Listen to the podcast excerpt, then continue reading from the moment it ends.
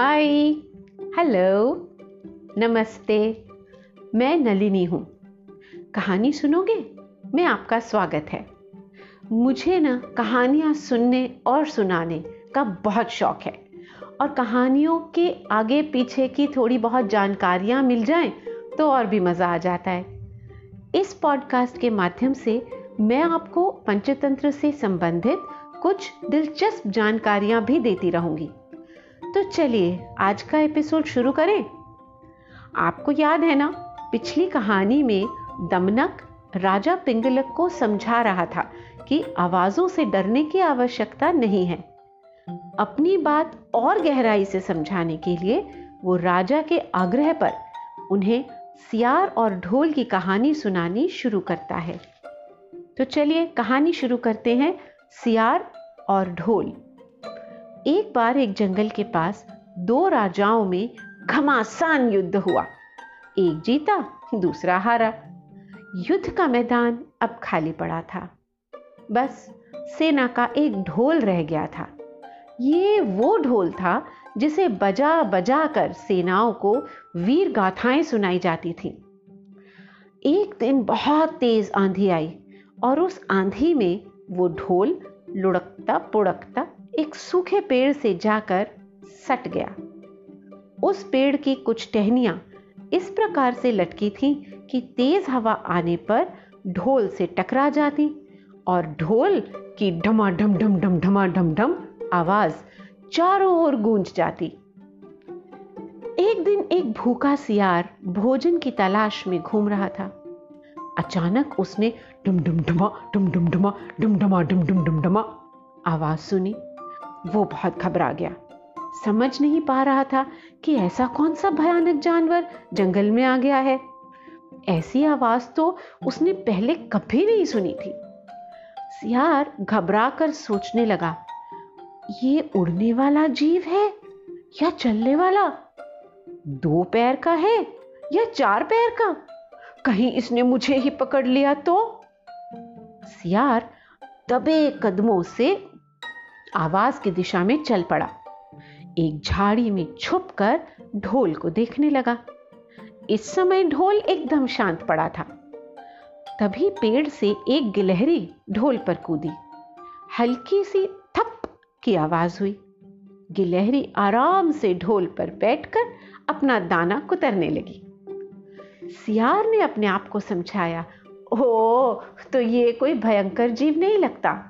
मुझे इससे नहीं डरना चाहिए। तभी हवा का एक तेज झोंका आया और सूखी टहनियाँ फिर ढोल से टकराई। ढोल में से ज़ोर की आवाज़ है ढम ढमा ढम ढम ढमा डम डम डम डम गिलहरी तो कूद कर भाग गई। सियार फिर से घबरा गया। ये कैसा प्राणी है? हवा के रुकने पर सियार थोड़ी देर तो ढोल को दूर से देखता रहा। फिर धीरे धीरे ढोल की ओर आगे बढ़ा। वो मन ही मन अनुमान लगा रहा था। हम्म शायद कोई मोटा ताज़ा जीव इस खोल के अंदर बैठा हुआ होगा और बाकी जानवरों को डराने के लिए अंदर बैठे बैठे ढम ढम की डरावनी आवाज़ें निकालता होगा। ये विचार मन में आते ही सियार तुरंत पलटा और अपनी मांद में आ गया। अपनी सियारी से बोला कि वो उसकी मदद करे ताकि दोनों मिलके उस मोटे जानवर का शिकार कर सके। चाँद निकलने पर सियार और सियारी दोनों दबे पाँव ढोल के पास पहुँचे। सियार ढोल की एक ओर बैठ गया और सियारी दूसरी ओर। दोनों ने तय किया कि वे एक साथ उसकी खाल फाड़ देंगे। ताकि वो भाग ना सके। दोनों ने अपने पैने दांतों से खाल फाड़ी और एक साथ अपने हाथ अंदर डाले। मगर ये क्या? अंदर तो कुछ भी नहीं था। केवल एक दूसरे के हाथ हाथ में आ गए। दोनों उदास होकर बैठ गए। हवा भी चली, परंतु ढोल शांत था। सियार समझ गया था कि जिस चीज़ की आवाज़ से वो डर रहा था वो चीज़ कोई भयानक जानवर तो थी ही नहीं। ये बात समझते ही सियार और सियारी दोनों को बहुत हँसी भी आई। वो क्या समझे थे और वास्तविकता कुछ और ही निकली। कहानी सुनने के बाद पिंगलक थोड़ा सोच विचार में पड़ गया। फिर दमनक से बोला हम्म दमनक, मैं तो तुम्हारी बात समझ गया, परंतु मेरे साथी और सारे परिवार वाले भी डर गए हैं।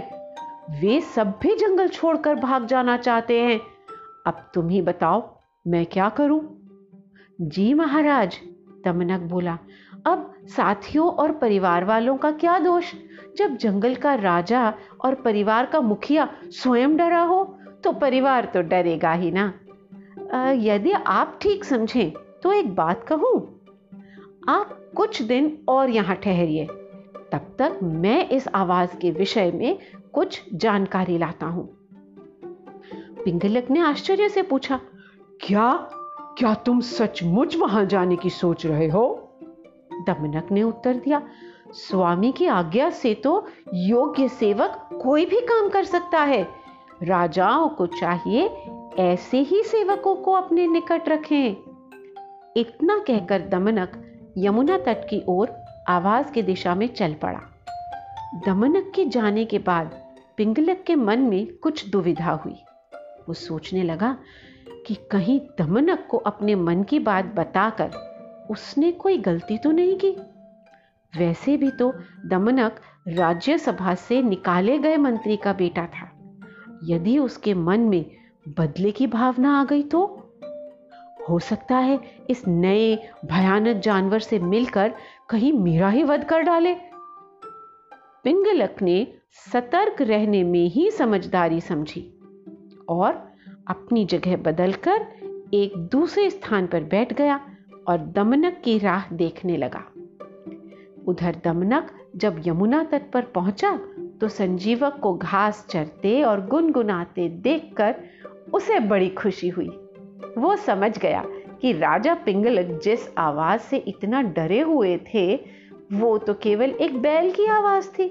वो कोई भयानक जानवर नहीं था बस एक मामूली बैल था। दमनक मन ही मन मुस्कुराया और उसने इस तिथि का लाभ उठाने का विचार कर लिया। अब वो इस बैल का इस्तेमाल करके पिंगलक को अपने वश में कर सकता था। हम्म, दमनक को अकेला और आराम से आता देख पिंगलक बाहर आ गया और अपने स्थान पर बैठ गया। उसने दमनक से पूछा क्या तुमने उस भयानक जानवर को देखा? दमनक ने उत्तर दिया जी महाराज मैं उसे अपनी आँखों से देखकर आ रहा हूँ। पिंगलक ने फिर पूछा हाँ उसने तुम्हें छोड़ कैसे दिया? हम्म, शायद इसीलिए क्योंकि बलशाली लोग अपने समान बल वाले से ही मित्रता या बैर करते हैं। तुम जैसे तुच्छ प्राणी से नहीं। दमनक को यह बात अच्छी नहीं लगी। परंतु वह चुप रहा। और शांति से बोला, जी महाराज, आप ठीक कहते हैं। वो महान और बलशाली है, और मैं मैं तो एकदम छोटा और तुच्छ। आपकी आज्ञा हो तो मैं उसे लाकर आपकी सेवा में लगा सकता हूँ। पिंगलक चकित होकर बोला क्या? क्या यह संभव है? दमनक ने उत्तर दिया, महाराज, बुद्धिजीवी के लिए कुछ भी असंभव नहीं. पिंगलक बहुत खुश होकर बोला, अगर तुम सच में ऐसा कर सकते हो तो आज ही से मैं तुम्हें अपना मंत्री नियुक्त करता हूँ और तुम्हें प्रजा पर दया और दंड दोनों के अधिकार भी देता हूँ। यह सुनकर दमनक मन ही मन मुस्काया। बहुत खुश हुआ। वो बड़ी शान से चलता हुआ संजीवक के पास पहुँचा और एक अधिकारी के स्वर में बोला, ओ दुष्ट बैल, जंगल के राजा और मेरे स्वामी महाराज पिंगलक तुझे बुला रहे हैं। उनके राज्य में इस प्रकार ऊँचा ऊँचा रंभाने की तेरी हिम्मत कैसे हुई? संजीवक ने बहुत ही नम्रता और जिज्ञासा से पूछा, भाई ये पिंगलक कौन से राजा है? दमनक तुरंत अकड़कर बोला, क्या? तू वनराज पिंगलक को नहीं जानता? वो देख, वहाँ दूर उस बरगद के पेड़ के नीचे जो शेर अपने मंत्रिमंडल के साथ बैठा है ना, वही इस पूरे जंगल के स्वामी राजा पिंगलक हैं। शेर राजा के बारे में सुनकर संजीवक बहुत डर गया। उसने कांपते स्वर में कहा, महोदय महोदय आप तो चतुर और समझदार लगते हैं। अगर अगर मेरी प्राण रक्षा का वचन दो तो मैं अभी आपके साथ चलता हूँ। दमनक ने सोचकर कहा, तुम्हारी बात भी सही है। ठीक है, तुम यही ठहरो, मैं महाराज से बात करके आता हूँ। दमनक सीधे पिंगलक के पास पहुंचकर बोला, महाराज, वो कोई मामूली बैल नहीं है। वो तो स्वयं भगवान शिव का वाहन है। और उन्हीं के आदेश से वो यहाँ इस जंगल में मस्ती से घूमता है। यहाँ की हरी हरी घास खाता है, यमुना का मीठा मीठा पानी पीता है और नाचता गाता है। अब राजा पिंगलक और भी डर गए और बोले, तुम ठीक कहते हो, दमनक। प्रभु के आदेश और कृपा से ही वो इस जंगल में निर्भीक होकर घूम सकता है। मगर तुमने उसे क्या कहा, दमनक? मैंने, स्वामी।